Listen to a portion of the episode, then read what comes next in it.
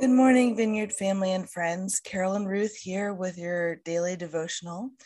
We are going through the Advent devotional for uh, Vineyard USA, and you can find that at vineyardusa.com slash advent or just go to Vineyard USA. It's right, actually, you can click right on the main page for it. It's a beautiful Advent devotional. And today, our um, our devotional is a Visio Divina, which means you really have to see it.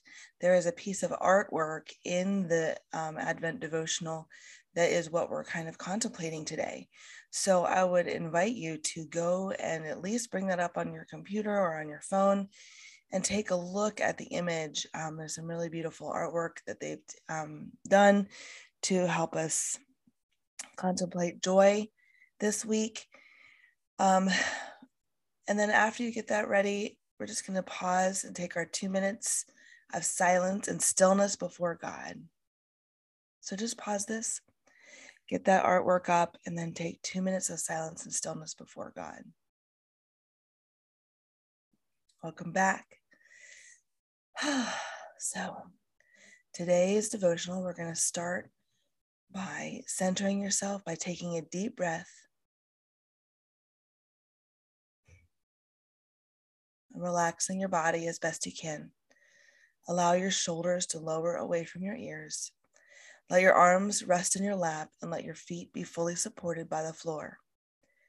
Feel the weight of your body held by the chair. Spend this time in quiet. Open yourself up to God's voice. Take a deep breath in and out. Continue breathing deeply as you read the image. In this moment, simply notice the visual qualities of what you see colors, line, shape, form, space, and texture. Now take a deeper look. What parts of the image are your eyes most drawn to?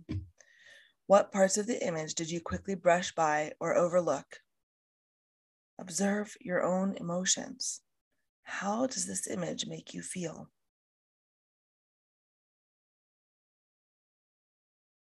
Take a moment to imagine you are in you are the one in the image watching the sun over the mountains. Notice what emotions surface when you think about God being in control. What do you feel when you hear that the one who makes the sun rise and set over the mountains is with you and is for you, that he rejoices in you. Do you feel anything holding you back from experiencing the joy of the Lord? Share that with God right now. And I invite you to end with two minutes of silence and prayer. I hope you have a great day, and we'll see you back here tomorrow.